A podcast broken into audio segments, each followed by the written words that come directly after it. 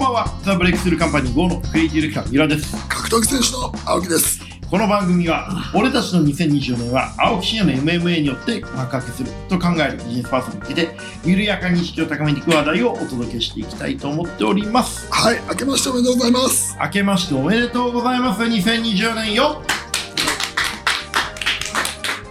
もうね、三が日からね、こういうね、僕らのラジオを聞いてね、意識高めていこうとするね、変わった方々に対してね、今年もしっかり熱量を届けていきたいなと思うんですけれども、はい、青木さんの2024年、うん、まあ、いよいよ試合もありますけれども、どんな年にしていきたいんですか？でもだから2024年1月でも仕事終わるんでまあ、一つ区切りがね、俺仕事終わるんで、うまあ本当にあとはもうよいよい過ごしていく感じですよ。ん、よいよい過ごしていきますか。今年の仕事は終わりましたみたいな。じゃあもう1月28日に仕事を納め。終わり。もう試合からせんじゃない？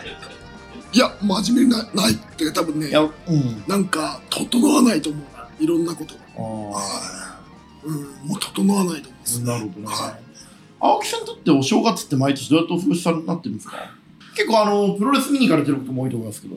正月でも結局なんか頼まれたり年末年始いろいろ試合したりとかするんで、うん。あんまなんか正月っぽいことないっすね。うん毎年2日にね、こう、鬼沢と川越でご飯を食べるっていうのはありますけど、絶対俺が誘われないやつですもんねだっ。て来ないじゃ川越は。ん。でしょなんで川越なんですか？いや、鬼沢が埼玉だかなんでその鬼沢に合わせるんですか？ら。わかんない。わかんない。いや、なんか、こう、合わせさせる力があるんだな、あいつは。やっぱ正直さ、あの、面白いじゃん。まあまあまあまあ の、こう、LINE とかしててさ、あ。はい一言一言やっぱ面白いじゃん。はいはいはいはい。すごいなと思う。変わってますよね。変わってるっていうか、よく許されてんだと思うよ。よく許されてますよね。街の名士みたいにね、そう扱われてね。うん、すごいなと思います。はい。あれは別れたんですかあの二人は？いや、あの、昨日そこに対してはい、ちゃんと追求したんですよ。すごいな。すごい絡むよね。昨日も一緒にいたでしょ。いや、昨日だからメディカルチェックお願いして、うん MRI とかいろいろ頼んでやってもらったんですよ。で、全部やってもそこで、懐刀に、どういう状況なんだお前たちはって聞いたんですよ。したら、あ、懐刀に鬼座本人に聞いたら、懐刀にはね、もう別れますみたいな、もうなんか結構長い感じの LINE が来たし、なんか鬼座本人からも来たんで、うん。うん終わってるのかなと思って、鬼、え、あの、青木さんに LINE が来るんです。そなんなんだよう。だから、あの、俺、簡単に言うと、電車バトじゃじゃあいつらにとって、俺は登場人物のキャストなのよ。もう舞台の上にいるんだ。舞台の、そう。だから自分たちが、こう、何かわーってなった時に、俺を巻き込んで、で、わーってなって、もう一回ギュッてやる儀式なのよ。まあまあそういうことですよね。うん。だからそれに、生贄の羊みたいなもんですよね。そうそうそうそうそうそう、生贄の羊というか、なんだ、お供え物というか、になって、今回もそれに巻き込まれて、はい。どんな長い LINE 来るんですか？いや、もうダメです。もう耐えれません、みたいなのが来ます。それが女子から？女子から。で、女子から来る方は珍しいんで。へで、ー男側からも、辛いみたいなのが来て、な、なんかよくもうダメだ。俺はもうダメだ。みたいなのが来るんですよ。いい年して。で、そそれでお付き合いする暇人も俺ぐらいしかいないじゃん。そうでしょうね。で、さすがに俺も返せないわ、それ。でしょ、うんで、俺楽しくワイワイやって、で、昨日お前どうなってんだところでよって言ったら、いや、あの、いろいろいないともありませんから、みたいな話をしてて、ちゃんと着地してました。ふざけんなよな。面白くない。すごいな。初めの一歩じゃねえんだから。で、あの、なんかこう、いやー、つって、これで、これで青木真也を俺は巻き込んでるのか反省しなきゃいけないなとか言いつつ、その青木真也を巻き込んでるっていうことにちょっとこう興まあ奮感じて興奮してるんですね。あのね、試合1ヶ月切ってるね、青木真也にね、そういうものをね、見せないでほしいんだよな、でもね、俺。やっぱ面白いぞ。面白いか？いや、同級生どうあれ見せられたら。もうかかりたくないよ。あ、そう。でも面白いよ、正直面。白いと思うけど、はい。あの、まとめで教えてほしい。あのー、なんていうの？リアルタイムに断片で教えておかないでほしい。劇場版 で知りたい。ああ、そうだね。うんあの、首みたいな話だそうそうそうそう。青木さん、連ドラじゃん。うん。いや、だから、それだるくない？いや、連ドラというか、連ドラにすらなってないね。あの、朝ドラが15分ぐらいの尺。毎日毎日ね。毎週じゃないの。でも仲いいよね、なんだかんだ言ってね。いや、だから、あの、結局、別れるみたいなプレイなんで、うん。はい。お付き合いして差し上げるのも、まあ仕事ですよね。なるほどね。は大人のレベル高いですね。レベル高いですね。はい。はい、というわけでね、本日はね、リスナーから寄せられたお便りを、はいえー紹介していきたいんですけれども、えー、ラジオネーム、着火する看護師 N さんからです。どういう名前青木さん、皆さん、こんにちは。いつも楽しく拝聴しています。11月23日に埼玉県の狭山市で行われたケアラブフェスに行ってきましたは。すごいよ、鬼沢すごい、鬼沢のお客さんです。鬼沢さんと青木さんのトークは医療従事者として興味深く、医療の観点のみならず人生論として深く考えさせられました。自分にはない観点からの物事の捉え方、考え方はとても参考になりました。ありがとうございました。嘘つけそして何より生で、しかも至近距離で青木さんを拝見できたことで終始の気が止まりませんでした。なお私は男です。すみません。それはそうだろうな。余談ですが、いつもお二人の話に登場される鬼座委員長もずっと気になっており、直接お目にかかれたことで、芸能人に会えたからに興奮してしまいました。ミーハーな感想で申し訳ないんですが、とても楽しいイベントでした。はい。あのね、うん。あの、医療従事者、鬼沢院長とトークイベントするっていう芸は、俺ちゃんと身につけてるんですよ。誰も話せないじゃん、鬼沢と思って。ちょっとあの、医療のこととか、あの、国民、国民の、あの、1割負担が3割負担になるみたいな話をちゃんとして、あの、鬼沢アップできるんですよ。へー。はい。鬼沢相手に寝れるんですか？ええ。鬼沢相手に寝れる。さ誰で相手に寝れますね。寝続けてる。謎のスポーツドクターにも寝れるし。そう。鬼沢、友達の彼女のお父さんにも寝れるし。し、うんでもう寝続けて、うんで、鬼沢アップして帰るっていう。へー、プロレスラーっすね。鬼沢ありがとうございました。みたいなこれどんなやつなんですか？ケアラブフェスは。ケアラブフェスは、あの、埼玉の、その、ケアに疲れてる人たちをケアするっていうイベント。要はさ、こう、なんていうの、子供がさ、おじいちゃんおばあちゃんケアしてさ、学校に行くのが大変とかあるじゃん。そういうのを、うまくこう、地域で支えていきましょうっていうそれを何で鬼沢やってんの？の鬼沢が回ってるからでしょ。その、訪問医療やってて、そういう現場をいろいろ見てるから。ちゃんと、あの、市長とかが来ちゃったりして、ちゃんとしっかりしてるのよ。へー。俺すごい面白かったのは、あの、狭山市市長が、うん椅子狙われると思って、ちょっとお兄さんに警戒してんの。え、どういうこと？どういうこと？あ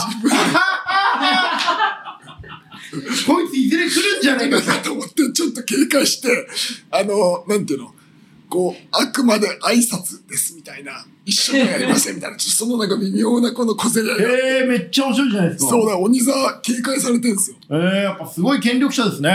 し、なんかこう、市議とかに出るんじゃないかと思って、警戒されてて、それがめちゃくちゃ面白いですあ。れね、ほんとね、すべてのね、埼玉県狭山市の政治家にね、安心してほしいんですけど、ありえねえよ、どういう生き方してきたと思ってんだよ、鬼沢が。絶対出ないじゃん。うんそれが面白いっすよ。危なすぎるよ。そうまあ、なってほしいけどね。鬼沢はすぐ刺されるしね。でもダメじゃないですかね。あれがやっぱ一番ドキドキしましたね。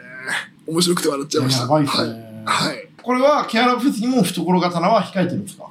あの、もろにまとめてましたね。あの、懐刀っていうか、あの、もう番頭と何かしてた。すごいよね。番頭で仕切ってました。え、ケアラブフェスは鬼座が主催なんですか？鬼沢が主催。すごいじゃん。フェスやってんだ、あいつ。うで、埼玉の狭山市の駅前、バーって、もうほんとお祭りみたくして。ーん。うんあいつ立派ですね。いや、実は立派なのよ。まあ、そんなわけでね、えーじゃあ、ちょ着火する看護師 N さん、ありがとうございます。あの、これからもね、あの、埼玉県狭山市でね、ケアラブフェス、鬼沢信之埼玉、えー、アンズクリニック応援してあげていただきたいなと思うんですけど。応援してる。はい。はい。はい。ということでね、我々これお便りがね、本当に我々楽しみにしておりますので、あの、ぜひね、これからも番組の感想、質問など、リスナーからのお便りをお待ちしております。はい。嬉しいですよね。はい。嬉しいです。はい、えー、三浦貴弘直記者の人生交差点。この番組は東洋経済新報社、一般社団法人フィードフォワード協会の提供でお送りしてまいります。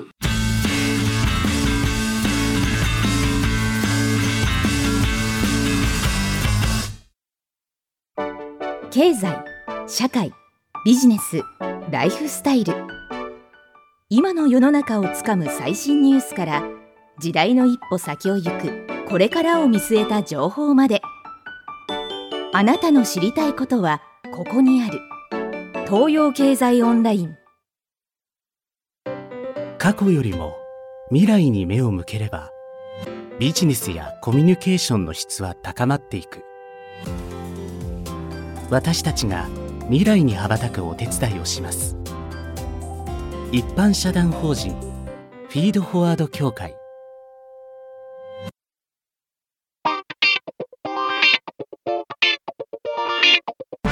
えー、それでは本日のメインテーマなんですけどね、青木さん、はい。やっぱりもうね、いよいよもうこういうタイミングなんで、はい。なんかちょっとまあ、いろいろと話していきたいんですけど、まず、正直一発目。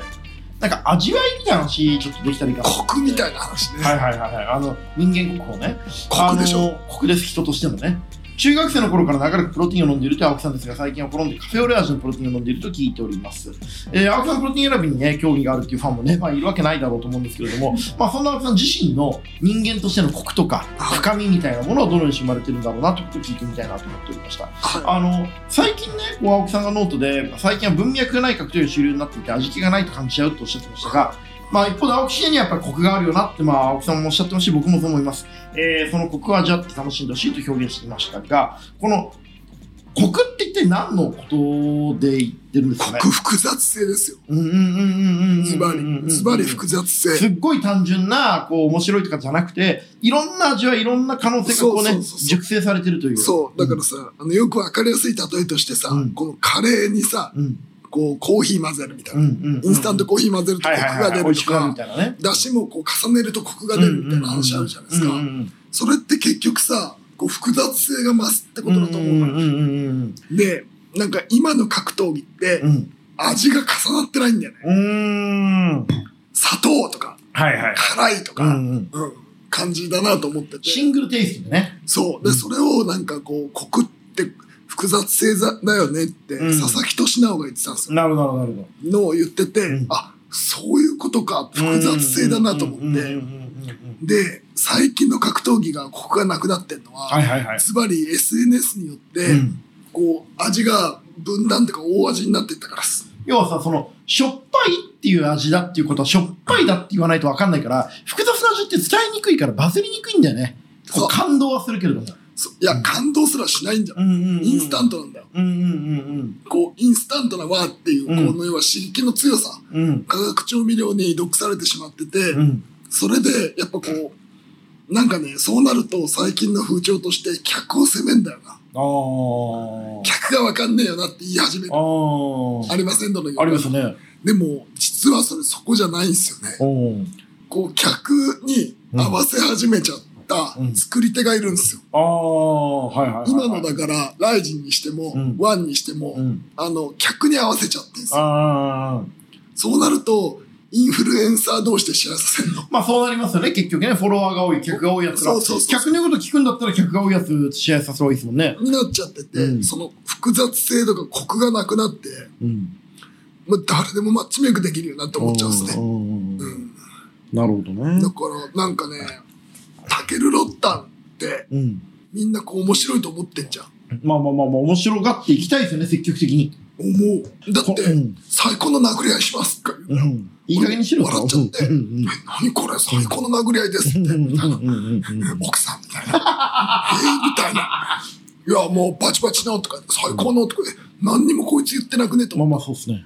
わかるまあまあ、わかります。そこには感情もなければ表現欲求もなければ、言葉もない。んで、そうなった時に、あ、これは超豪華なブレイキングダウンなんだなと思ったまあそうなっちゃいますよね。て思ったの。うん。だから、その瞬間に、全然こいつら大したことないなって思っちゃった、正う直。ん。はい。なんかその、せっかくね、ここまでコクを貯めてきたんで、生き様とか、そういったものをもうちょっと出していけたらもう面白くなるんでね。何のためにやんのかとか、うん。何が見えてるのかとか、お前はじゃあ、なんでロッタンなんだいや、ほんとそうなんですどうよね。いうコンプレックスが生まれてるんだ、お前の内面はって、ナスカの関係だったりとか。さらけ出してないし、うん。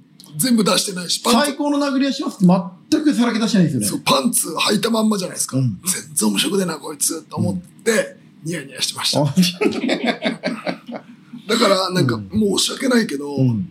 タッケルさんも、ちょっとこう、いじられちゃう対象になっちゃったね、俺に。ああ、逆にね、もうね。すげえこいつこと言ってるぞ、みたいな。ヤーマンとかと同じ並びになっちゃいますか。そうそうそうそうそう、うんそういうこと。うんはいそうっすよね。自分の言葉がない人を言葉を補足するっていう優しさと、まあ、あの、意地悪さを持って、青木さんは選手をいじってるわけですもんね。なんかこう、ミッキーマウスだなと思っちゃったっす。ミッキーマウス、うん本人に意思はないけれども、もう可愛いからみんなが寄ってたかってくるけれども、そうそこに物語があるのかわからないっていうね。っていう感じでしたね。うんだからそういうやつ多いっすね、最うん近。はい。ロッタンって物語ある選手なんですか？いや、ロッタンって要は一番大味でしょ。わかりやすくまあそうっすねアジアナンバーワン大味ですよね。はい。だから、あの、大味同士試合させるっていう一番わかりやすい感じで、まあだからそこで言うるとなんかこう、ワンってさ、そういうコクがわかんない人たちじゃん。うん。だからなんか見てて、へえって感じですね。ああ。はなるほどね。でも、そんな中でね、こう、青木真也っていうのは、まあ、この間ね、ゲストで来た箕輪もね、青木真也は十何時間も煮込んだスープのようなもので、出汁が何かもうわからない深みがあるっていう表現をしてましたけれども、まあ、そういう中でこそ青木真也が持ってるコクとか深みみたいなものが、よりこう、一層際立つっていうことありますよね。いやもうだからもう、俺の一人勝ちよ。うん。だってもう、争いは相手がいないし、うん。他のカード出るわけじゃん、ワンの。ん負けないっすよね。まあまあまあまあ、負ける勝つの次元じゃないよね。バカにしちゃうよバカにする必要はないんだけど、まあまあまあまあ、みんながまあ青木真也見に来ることも多いでしょうねだこう、でも、あの、今の格闘技シーンにおいて、俺の需要がないことは確か。そんなことないですよ。メインストリームないよ。まあまあまあ、メインストリームはね、その、さっき言ってたまさにインスタント格闘技というか、その、ポルノ的なものがやっぱりどうしても強いからね。そうそうそうだから求められていなくなっていって、うんもうそんなに需要がないことは当然分かっていて、でもなんかそれのカウンターとして、ああ、でもいい料理あんだよね、みたく一定の需要があることも理解していて、うん。なんかだからその意味では多く求めずに、そこに対して、まあやっていけばいいんじゃないかなって俺は思ってるまあ、青木さんのことを理解して文脈を一緒に楽しんでくれるお客さんをしっかり大事にしていきたいみたいな。そうそうそう。だから結局何が一番良くないかって、みんな目的がはっきりしないことです。うん、うん、うん。え何のためにやってて金がどんくらい欲しくて知名度がほどんくらい欲しいのかっていうのがうん。整理されてないことが問題で、うん。それはなんかワン自体に対して思うもん。とにかく、そうですね。たたくさん稼げればいい。たくさんこう強ければいいみたいなこと言われても何言ってんだこいつと思っちゃうもんね、まあ、ワン自体にね、ストーリーとか、自分たちの格闘技のコンセプトなんもないですよね。ワンっていうことがコンセプトがないじゃないですか。な何度も一番集めるみたいな。そうそこはその、一番よりも、そこに意味がある特別な何かがあるから、僕たちはその、意味があるクリエイターっていうものがあるわけであって、うんそこも何でも一番集めるんだったら、もうそれとあの、金持ち勝負ですもんね。そうなんかこうでもすっごいあんのよシンガポールっぽいというかうん。外国っぽいなんかよモンドセレクションを集めるじゃんああ。そういう発想だよねなるほどね。アジアナンバーワンみたいななるほどね。まあ本当そうだよな。はいでも一方で、こう、青木さん的には、こう、なりたい姿とか、自分の叶えたい欲望とかって、年とともに変わってくるじゃないですか。はい。青木さんの、その、なんていうか、こう、ある意味で言うと、国を身につけてきた頃って、大体いつ頃だったんですかね？いや、やっぱり、30代入ってからじゃないですか。ううん。どんな経験が青木真也に国を身につけさせました？あ、い。やっぱり一番の離婚ですか、一番のここは離婚よ。本当やっぱり。うん。だから、あの、逆に言うと、コクを出さないんだったら離婚とかしない方がいいよ。ああ、シンプルな味わいで行くんだったら、もうストレートに暮らしていってほしいえ、。そ,、んそれはそうでしょ。だって、あの、多くの人が分かんないんだから、コクなんてうんうん個性ってことだからさ。まあまあまあまあ、深みのある個性ですよね。はうんやっぱ離婚がやっぱ一番じゃないですかね。それなりにショックだったんですか？それなりに、やっぱり離婚した人はみんな言うけどショックではあったけど、でも全く後悔してない。まあまあ、それはね。もうねあの、むしろ、あの、怒られるかもしれんが、離婚してよかったですね。まあまあまあ、それはそうなんじゃないですか、実際。はいうんで、なんか離婚相談最近されんすよね、いろんなとこで。ああ、青木さんが？うん。青木さんに離婚相談ってまたよくわかんないな。いや、なんバかやっぱ友達いないのかな？東横うん。東横ですか？東横は知り合いいないです、逆にうんでも、真面目に言うと、うん。なんかこう、みんな、そんなんで揉めてさっさと次行けよと思っちゃうこと多いですけど、まあまあ、そうですよね。はい。そんなことで揉めてる暇があったのに人生楽しい方がいいですよね。はい。うん。なんかでも、あの、お前は人じゃないんで、こうあの、なぜか相談されたやつから怒られることがいくつかあって、どんな相談にどう返したんですか。いや、なんか、あの、青木真也といえば一人なしですからね。子供を、うん。子供の親権争ってる人がいて、で、女親が、今子供は連れ去りですよ。うん連れ去っちゃった状態で。連れ去りっていうかまあ、お母さんだからね。うん、で、言ってて、あの、要は、親子、男性からすると、こう、親権取りに来てるわけですようんね。うん。で、俺が言ったのは、え、でも、普通に子供のこと考えたら、どっちが、にいる方が幸せなのって言ったの。まあ、それは普通なんじゃないですか。普通なわけじゃないでですか。でも普通に考えて経済的にケアしてあげて、あのそれなりにいい家で男性の家がいい家ででケアしてもらえるのはお父さんの方だから子供の親権なんて渡して自分の好きになっちゃったなって言ったらお前は人じゃねえと怒られる だっったら俺に言わなくてもいいのにと思って。青木真也が人だと思う方が欲しいよっね。て言われて、なんかちょっとこう心外だったんだけど、うんでも、あちょっとイラッとして、うん。え、でも、あの、普通に考えて、こっちで引き取ってやったら、なんかね、博打打つ人生しかなくなっちゃうから、うんうん。ある程度その、博打打つにしても、なんかやっぱお金あってちゃんと育てた方が勝つ可能性上がるよ、みたいなこと言ったら余計火に油されました。まあ相談相手がおっしゃいますからね。はいうんでもまあまあ、おっしゃってることは正しいですよね。うんと俺は思った。うんはい。やっぱりこう、青木真也にとってもその離婚と結婚っていうのは人生の中でこう、青木さんを強くするきっかけでもあったんですね。あれはやっぱ、本当よかったっすね。はい。だから、あの、でも、やっぱ、40じゃないですか。はいもう飛べないよ。飛べない。飛べる。じゃあ結婚するぞ、ドーンとかいけなくない？いやいやいやいや、俺は毎回そのつもりで恋愛してますから。でも、俺はもう、そんな技受けれないから、もう、そういうものとかがないと思って今生きてるんですよ。うん。世界でね。そう。うん結婚その選択肢はもう人類にないってことですね。そう。うんあの、俺の文化にはない。ナバホ族みたいなね。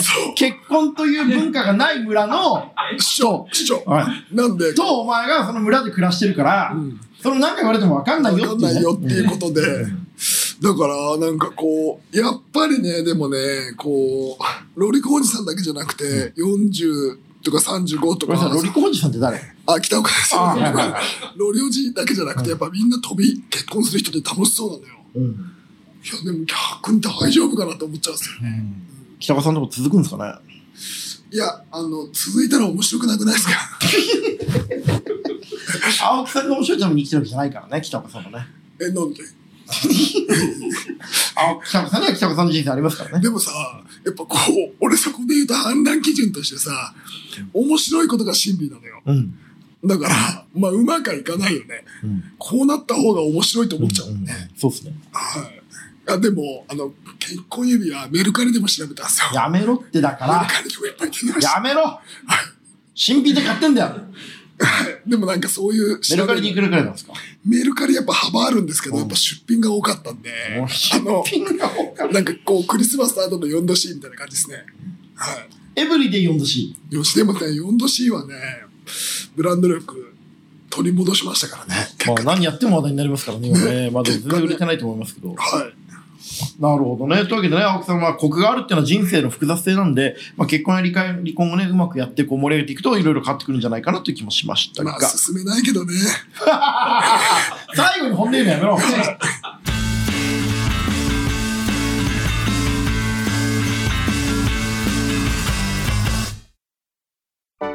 経済社会ビジネスライフスタイル今の世の中をつかむ最新ニュースから時代の一歩先を行くこれからを見据えた情報まで。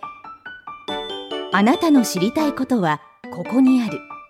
東洋経済オンライン。過去よりも未来に目を向ければビジネスやコミュニケーションの質は高まっていく。私たちが未来に羽ばたくお手伝いをします。一般社団法人フィードフォワード協会